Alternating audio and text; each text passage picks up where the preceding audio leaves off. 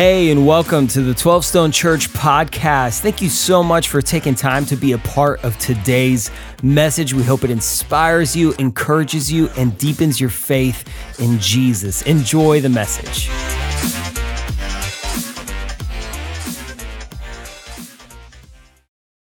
And well, welcome those of you in the room. It is good to see you.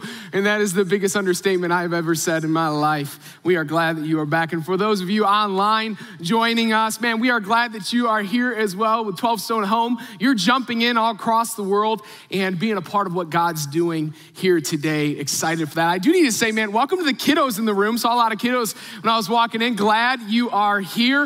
Uh, I remember growing up attending church with my parents, sitting in the service, bored out of my mind. Uh, but I'm praying that God would do something in your life today as well as you're here tuning in. Well, we've been going after the book of Jonah together, studying it, walking through chapter by chapter, uh, looking at revival and what, what that actually means for us. So if you have your Bibles, go ahead and grab them.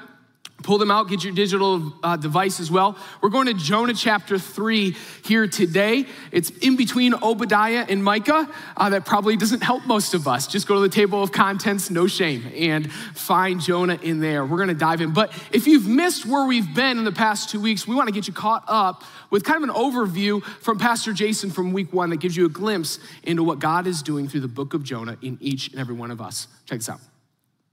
See, Jonah is so much more than a children's story. See, inside the book of, of Jonah, we're gonna, we're gonna talk about rebellion, and we're gonna talk about repentance, and we're gonna talk about revival, and we're gonna talk about resentment. In fact, those are the four weeks of this series. Today, I'm hitting the topic of rebellion. Next week, Pastor Kevin is gonna talk about repentance, and then we're gonna walk through revival and resentment. And I think, listen, I believe that God wants to use this series in the life of this church. You are here at a phenomenal time. In fact, the core of the story of Jonah is really about revival. Everybody here in the chat, 12 Stone Home, I want you to say revival on three. One, two, three. Revival. See, now when you say that word, depending on where and how you grew up, that word either makes you smile or makes you cringe, right? I can't help but hear the word revival in a southern accent. Revival. I can't help but hear it that way.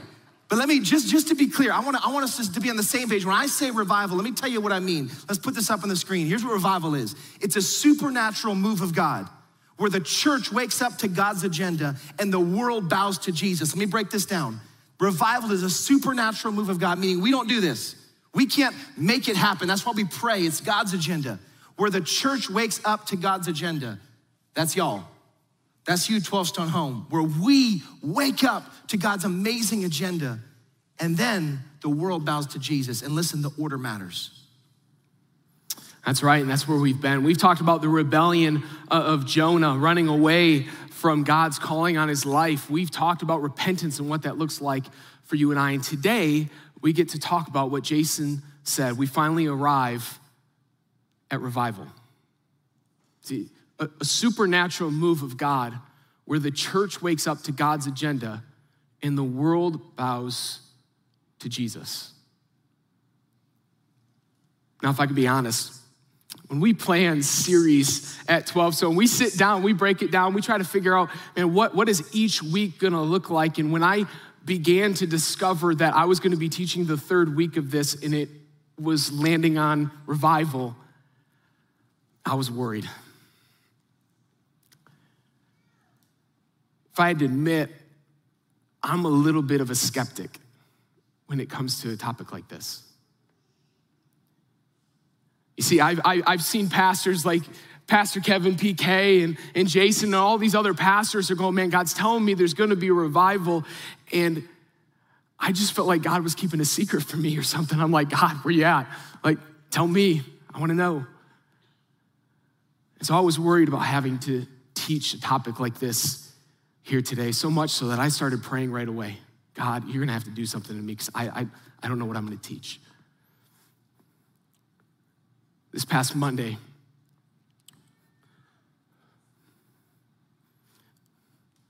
I had the opportunity to go visit a church in Tennessee and just spend some time with their staff. And it was a great moment, great fun. Kind of came back from that trip and just, I sensed the presence of God and, and just a movement and things going on. And I talked to Cassie about this, just this unique presence of God. It was weird. We prayed about it, and, and, and, I, and I went to bed.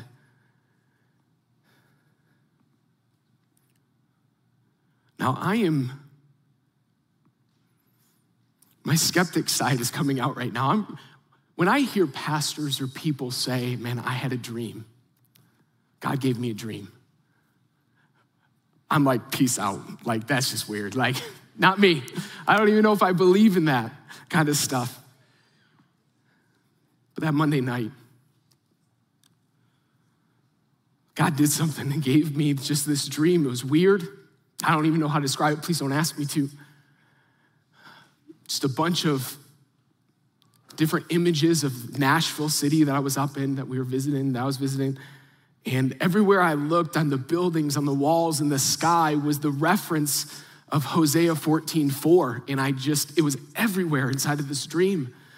And then when I woke up, I was like, that was weird. Like, what in the world? And so I'm like, I have to look this up. So I grab my Bible to open up and to look it up. And I'm thinking to myself, there's no Hosea 14. There's no way that book's that long. Like, what? And then I looked up the verse, and, and, and this is what it says.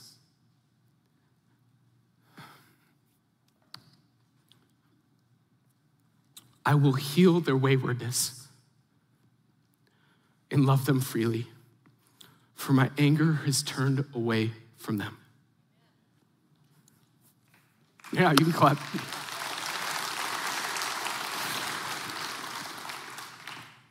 Two things happened in that moment when I read that. First of all, I was like, holy crap, that's amazing. Uh, I don't know if I can say that, I just did. Uh, I felt the Holy Spirit immediately say, text that to Kevin Queen. That's his territory. I entrusted that to him. So I sent a text to KQ and just, man, God gave me a dream. It's weird. That's what it was. And the second thing that God kind of said to me in that moment was, Sean, the question is not, will I bring a revival? The question is, will you participate? And so, church, as we talk about revival today, I don't want to talk about will God bring a revival? What is He going to do? Uh, here's what I want to say the question for every single one of us today, what I'm teaching at, the perspective we're going after for Jonah chapter 3 is not will God bring a revival? The question is, Will you participate? See, he's doing something. He's going to. He already is. Will you jump in? As we read Jonah chapter 3, we're going to look at the mystery of one of the greatest revivals in human history ever recorded. We're going to look at the mechanics of how Jonah describes what he walked through and how we can walk the same way when it comes to revival and discover that God is offering us the opportunity to participate in what's coming. And the question is, will we? So you have your Bibles already open. Jonah chapter 3. We'll start there, but as we jump into this chapter and begin to read and discover what God has for us today, uh, here's how chapter 2 ends, where we were last week. It says, And the Lord commanded the fish, and it vomited Jonah on dry land. When I read that, deep down inside of me, I, I think to myself, man, I hope somebody saw that. Like, that's just crazy. Like some fish head just popped up. It's like, oh, and there's Jonah. But that would be just nuts. But Jonah, after his repentance, is spit out, and that's where we pick up in Jonah chapter 3, verse 1, as we finally get to this revival that Jonah has been called to go to and what God is about to do. So, Jonah chapter 3, verse 1, I'll read, you can follow along, and we'll break it down as we go. Then the word of the Lord came to Jonah the second time. Man, aren't you grateful for a God that gives second chances? Aren't you? Man, you just gotta be grateful for that. We have a God that we serve that gives us second chances. It's like a mulligan in golf. It feels so undeserved, but it feels so good to do it again. And God didn't have to do that for Jonah. He didn't have to give him a do over. He didn't have to keep using, he could have left him in the belly to die. But we serve a God of second chances. In fact, I want to say this I think too many people give up on their faith because they feel like God has given up on them. And I want you to hear today there is no expiration date to the grace of God. Jesus Christ is still offering here today forgiveness of your sins. He offers it every single day, still offering it to you. Just go to Him, confess your sin, repent. He is still there waiting. He has never given up on you. He's chasing you. as we've seen with Jonah. In fact, I, one of my favorite quotes is from Reverend William Banks. I'll read it. He says this We are moved to speak of Jonah's God as the God of the second chance. But honest, sober reflection compels the saint to speak of him as the God of the 999th chance. He keeps going. Such gracious, gracious mercy as was extended to Jonah here, and to David, and to the thief dying upon the cross, and to Peter Surely it has been granted to all believers through the precious blood of Jesus Christ. We serve a God that loves us so deeply. Amen. Amen. It continues.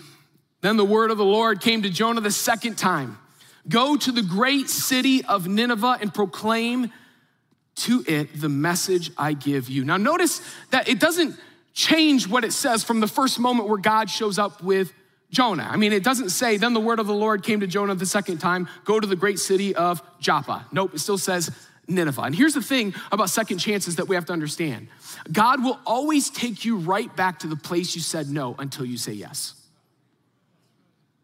Always gonna bring you right back to the same exact spot you said no, so you have an opportunity to say yes which is often the last place we want to go, isn't it? Because that's where our shame and our guilt is sitting. Because we've repented, but we know what we've done is so wrong that we don't want to have to face that moment again with God. But He's always going to bring you back to that place. You said no until you say yes. See, you're never further away from God than when you're close to Him and you say no. God is inviting us back to the moments we say no, to say yes, to be obedient to his calling on our lives. When I was a young pastor, some of you are like, still are. Uh, when I was a young pastor, just starting off about 10, 12 years ago, one of the greatest areas that I said no to God in my life was, was praying for people. Now, I wasn't praying for people in church or, or, people that I knew. It was the moments where I'm just kind of walking around out in public and I don't know this person, and God's like, pray for them. I would always say no. I'm just like, nope, not happening. Just some insecurity inside of me, not knowing what would happen, not having the right words. Ever been there? I mean, that, that was it for me. Well, there, God kept bringing me back to the place I said no until I would say yes. In fact, there was one significant moment that God did this that I, I learned a very important lesson when it comes to obedience and, and following God and his prompts. I was on an airplane. I can't remember where I was coming back from, uh, but I was flying on this airplane, airplane and the flight attendant, uh, this woman was walking back and forth, taking care of people as we're flying. We're in the middle of the flight, and I felt this press from God, just this voice inside of my head, bringing me back to my no, just saying, Sean, I want you to pray for her. You need to pray for her. And I sat in my seat and just, there's no way I'm doing this. Not gonna happen. Look at all these people, everybody's around us. Uh, this is just awkward. Uh, no, thank you. And God just kept pressing in. I'm sweating at this point. And finally, I've resolved I'm gonna wait till everybody leaves the plane and then pray for this woman when nobody else is around. But God's like, nope, right now, right here. I need you to do this. Oh, man. I finally got the courage to, to obey. I stood up kind of walked up to her in the aisle and started to pray.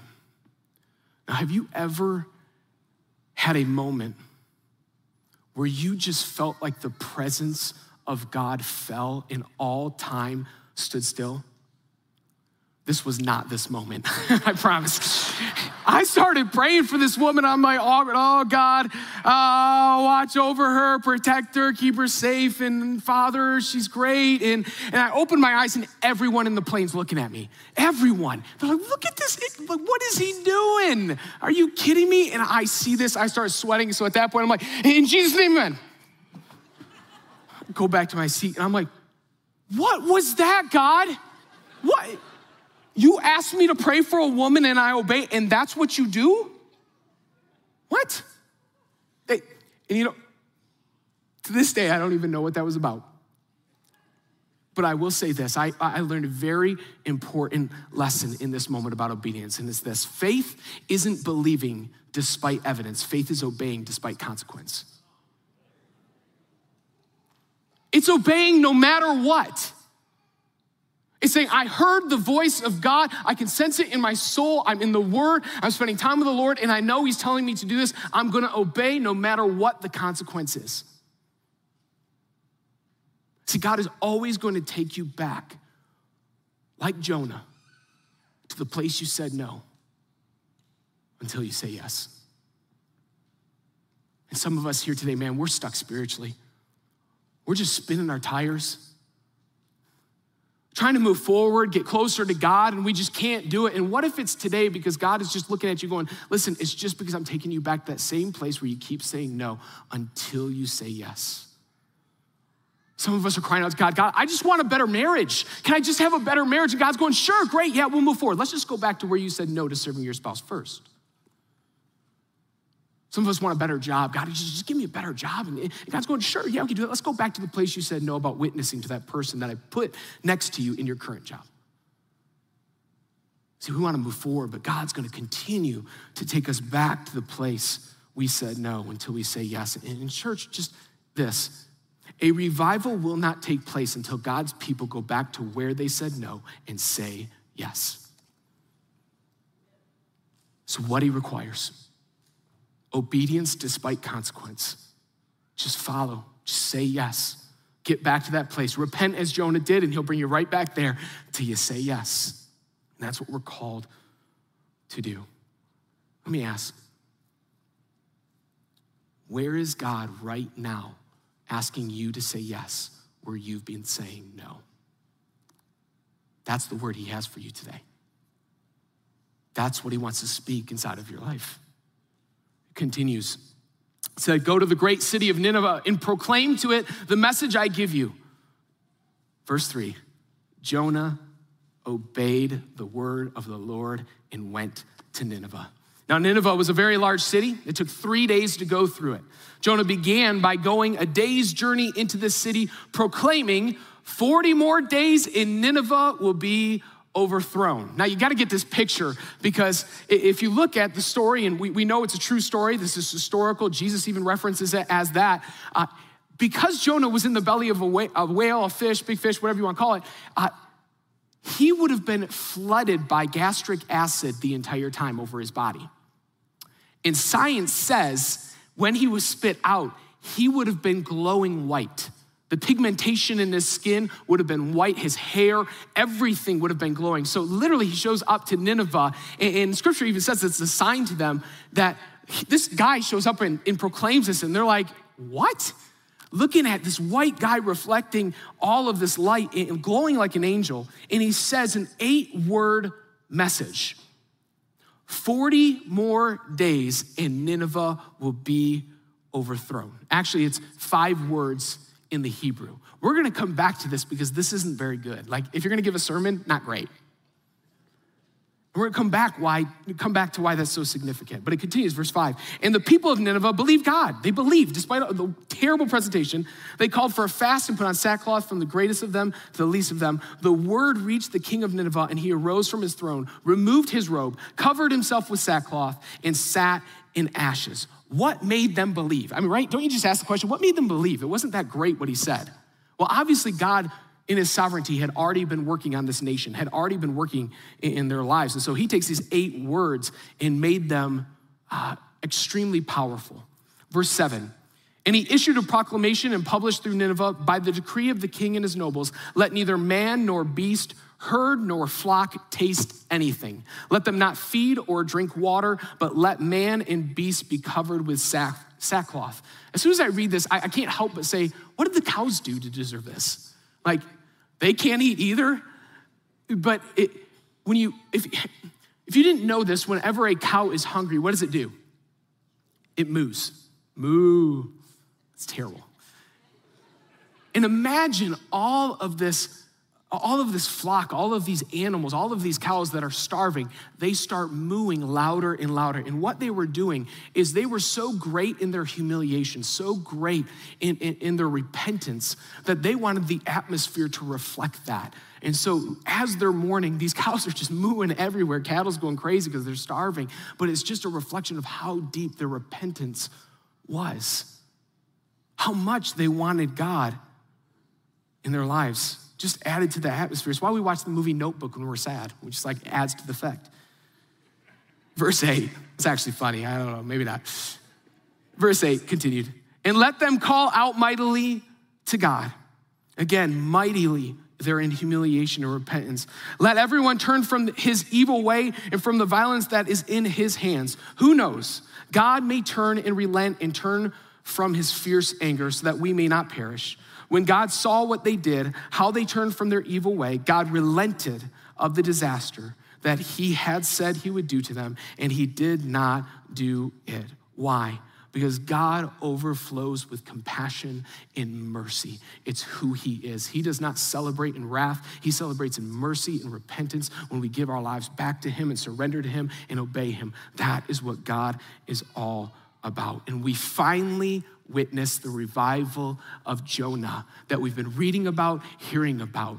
And it's in verse uh, chapter 4 verse 1 that hints at how large this revival actually is. It talks about how there was 120000 people that didn't know their right hand from their left. And, most scholars believe that means it was children. There are 120000 some children in this city. So they believe a, a, an estimated amount of 500000 to 600000 people repented in that moment and gave their, their life uh, to god and surrendered to him. If you're trying to find something comparable in your head that is the population of atlanta georgia huge revival in this moment. And now, let me ask you a question. Can I just, let me ask this right here. Don't you want to see God do it again? Yeah, yeah, I didn't hear you. On the chat, you, you, you chime in here in this room. Don't you want to see God do that again? Yes? Come on. I want to see God move in a way I've never seen him move before, and I believe he's going to do that. And he wants to do that. He's asking us, Will you participate? Now, hear me. Let me be very clear on this. You cannot manufacture a revival, you can't do it. Jonah was not the source of the revival, he was the source of the message. Big difference. God had already ordained and predestined this moment for Nineveh to be saved. And so, knowing that, what I want to do is I, I want to bring this to earth for you and I here today. Make this tangible, practical. What would it look like for us to participate in a revival based on what we've read from Jonah and his experiences? And to do that, I want to talk about the greatest area we often say no to God in our faith evangelism, sharing our faith. Many of us often, including myself, have moments where we look at God, we're like, oh, this is so awkward. I don't think I'm going to share it now. And we pull back from sharing our faith with the people around us. In fact, I've heard a definition of evangelism, of sharing our faith, that always makes me laugh every time I see it. And it's this two very nervous people talking to each other. That's evangelism. Two very nervous people talking to one another. But God is inviting us into evangelism, to sharing our faith with, with those around us in our workplaces, in our neighborhoods, in our families. And so often we pull back and say no. And so let's practically look, look at what just happened in Jonah and how that can encourage us to share our faith. See, I think to become an effective witness, it's believing two things that are found inside of this story. And they're right here. Uh, put them on the screen. It's first, salvation belongs to the Lord. And second, faith comes only by hearing. And if we would believe this and understand this, we could become effective witnesses for God in sharing our faith as a part of a revival. So let's go to the first one. Salvation belongs to the Lord. Jonah preached an eight word sermon that was awful, and his heart wasn't even in it, and he didn't even want to be there. And 500 to 600,000 people get saved. Here it is again, what he said. Walks up to Nineveh and says, 40 more days and Nineveh will be overthrown. Encouraging. He didn't even have keys playing behind him, setting the mood. Didn't have a good introduction. Didn't even have a good outro. Just here it is. No key words of repent or anything like this. Well, how is that even possible that something so terrible made such an impact? Listen, I've had moments where I've walked up on a stage in, in great humility, great humility, thought to myself, this is an amazing sermon that I'm gonna give today. Like God is gonna do incredible things. And I give it and nothing happens. Like just lands flat. I've had moments where I've walked up on stage, like every teacher, where I thought to myself, man, this is the worst teaching ever. I feel so bad for these people, uh, but let's do it. And I do it, and God moves in incredible ways. What is going on inside this? There can be moments in your life where you give the best demonstration of the gospel and share it with someone and they never respond. And there's gonna be moments where you give a terrible demonstration of the gospel and they respond in incredible ways. And what we have to understand is that God is the one that is doing the work inside of this. Uh, here's some scripture that points to this for us to read today. He says, No man can say that Jesus is Lord except by the Holy Spirit. It's the Holy Spirit that's working in them. Uh, go to the next. For it is by grace you have been saved through faith, and that is not of yourselves, it is the gift of God. Another one, he says this No one can come to me unless the Father who sent me draws him. All that the Father gives to me will come to me. That's Jesus. See, take a deep breath because it is not your responsibility to convince someone to give their lives to Christ. It's not your responsibility. We're not trying to make skeptics believe. We're not trying to transform bad people to good people. We're trying to help dead people be raised to life through Jesus Christ, and only God can do that. Let that weight go off of your shoulders for just a moment. And here's what matters it's that people are not converted by our articulate words and persuasive ability, but by the power of God. That's it. Let's go to the second one. Faith comes only by hearing. It's in the moment that they hear the word of God, Jonah's voice, but the words of God through them, that, that they believe. Romans chapter 10, Paul talks about how it's through hearing that we have faith, hearing the word of God. It's our responsibility to get the word in front of people. So, knowing and believing these two things that are true in the book of Jonah, what do we do practically? Here's what we do three things that if we would do these three things, we would watch God move. Get the word of God into people's hands, pray like crazy, and say yes to God. Write them down. I want you to write these down. You want to be a part and participate in a revival that God's going to bring? It's through these three ways. Get the word of God into people's hands, pray like crazy, and say yes to God. The first one, get the word of God into people's hands. I mean, you got to have the word of God in your heart to get it in people's hands. It's got to be in you. This is not just a book. This is the power of God. When it is read, it transforms people's lives. This is written by human hand, but inspired by the Holy Spirit. Every single word, every single jot and tittle, every single mark is inspired by the Holy Spirit. This is from God Himself to you.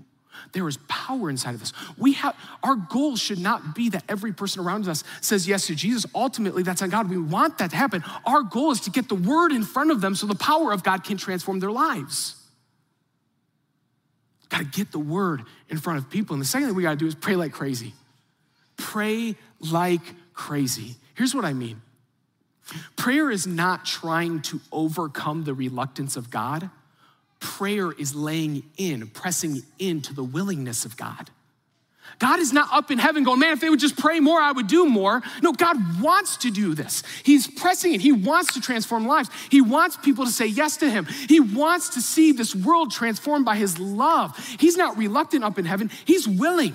We got to start like picking up his compassion and putting it in front of his face, saying, God, move, because you're so compassionate, because that's who you are. Let me ask you a question. In this book of Jonah, who was the problem and who was stopping the revival? Jonah. God wanted to do it. Jonah was the problem. We have to pray knowing that God is going to bring a revival and pray and ask God to show us how can we participate? How can we be a part of this in the process? And let me ask this question. If God answered every single one of your prayers from last week, how many new people would be in the kingdom of God? If your answer is no one, then we as a church, we gotta start asking the question do we really understand the gospel? This is about reaching the lost and them stepping into the kingdom of heaven and Jesus transforming their hearts. Last one is say yes to God. As I close today, like Jonah, God is going to bring you back to the places you say no until you say yes. And if we want to be a part and participate in this revival that is coming, we have to say yes. Now, I wanted to give you a visual of what being a part of like a revival could look like. Because I look at the story of Jonah and I go, man, I, I don't think I'm Jonah. I don't think I'm the guy that says five words in Hebrew, eight words in our English translation, and 600,000 people fall on their face and, and repent and turn to God. I don't think I'm that guy. So, what does it look like for the everyday, average day person, follower of Jesus Christ, to be a part of a revival? Like you and I. Let, let me show you what I think it might look like. See, last week, I went on a vacation uh, with my family down in Florida, and the place we stayed at had a box of dominoes. And any kids in the room love dominoes, probably love, maybe online, you guys love dominoes. And the funny thing is, you never actually play the game. I don't know that I've actually played the game, what it's meant for. What do you do, man? You take that box and, and you pour it out and you start stacking them up next to one another and then knocking them over and having some fun with that as it, as it does that process. And when I was there with my kids, we just poured out the box of dominoes. And here's what I did if you ever build a line of dominoes, you fear everyone else that's helping because they're the ones that are gonna knock it over, right? And so what I did is I kind of just hoarded all the dominoes and gave my kid two. I'm like, have fun. I'm like, don't, don't you dare mess with what I'm doing. And the whole time I'm stacking them up and getting them ready. And, and my boy Becky's like, Dad, come on. Like, give me some dominoes, man. This is no fun. And, and I'm like, hey, listen, if you can handle that and demonstrate that you can handle that, you can be a part of what I'm doing over here. And he's just stacking up two and just knocking them over, like looking at me like, really? This is ridiculous. Can I tell you something? Do you know what praying for that flight attendant felt like to me? Felt like God was moving all those dominoes over and going, here you go, Sean, right there. Stacked up, ready to go. And I knocked him over, and I'm like, Are you kidding me? What just happened?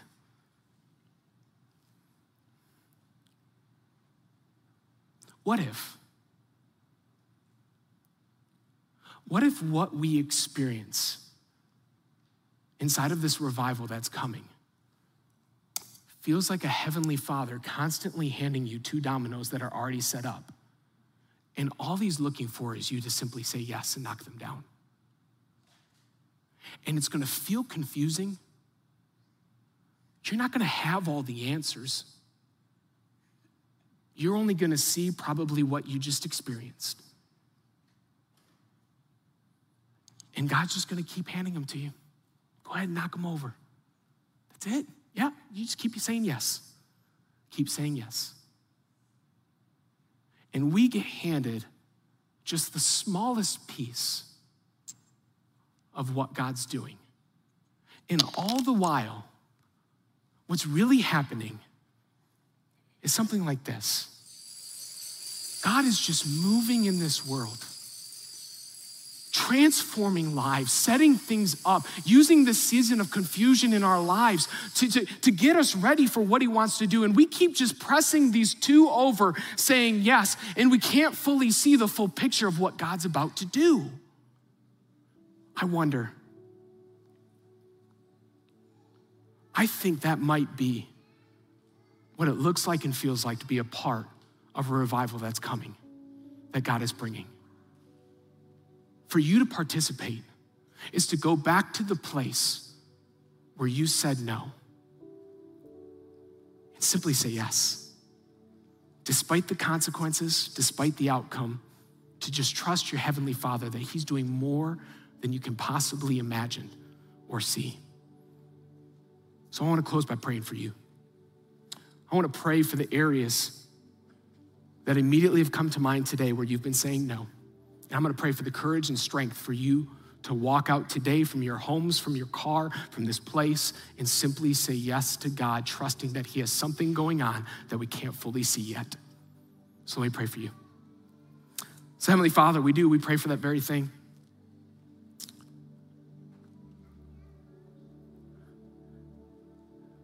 It almost feels weird to say, I believe a revival is coming, but God, I believe it. I am in. God, I pray for everyone here, everyone watching across the world, across the nation, in their homes, meeting with others at 12 Stone Home. Would you, would you breathe into them this reality that God, you're about to do something. We don't know when it's going to be. We, we, you're probably already doing it. You've probably already started. We can't fully see it. But Father, you are inviting us to participate. And that is simply by picking up the dominoes that you've given us, picking up the situation you've placed in our hands and saying yes in obedience, no matter what. So, Father, be with us. We trust you with it. May we walk in obedience to your word. For it's in Christ's name we pray. Amen. Thank you again for spending time with us today. A special thanks to those of you who generously give through 12 Stone. It is because of you that this ministry is possible. And if you want to learn more about 12 Stone, make sure you follow us on social at 12 Stone Church and check out a location or a watch party near you. And if you enjoyed the podcast, you could subscribe, share it with your friends, hit the share button, or even take a screenshot and throw it in your social stories. And make sure to tag 12 Stone Church. Let it be a blessing to somebody else. Thank you again, and we'll catch you on the next one.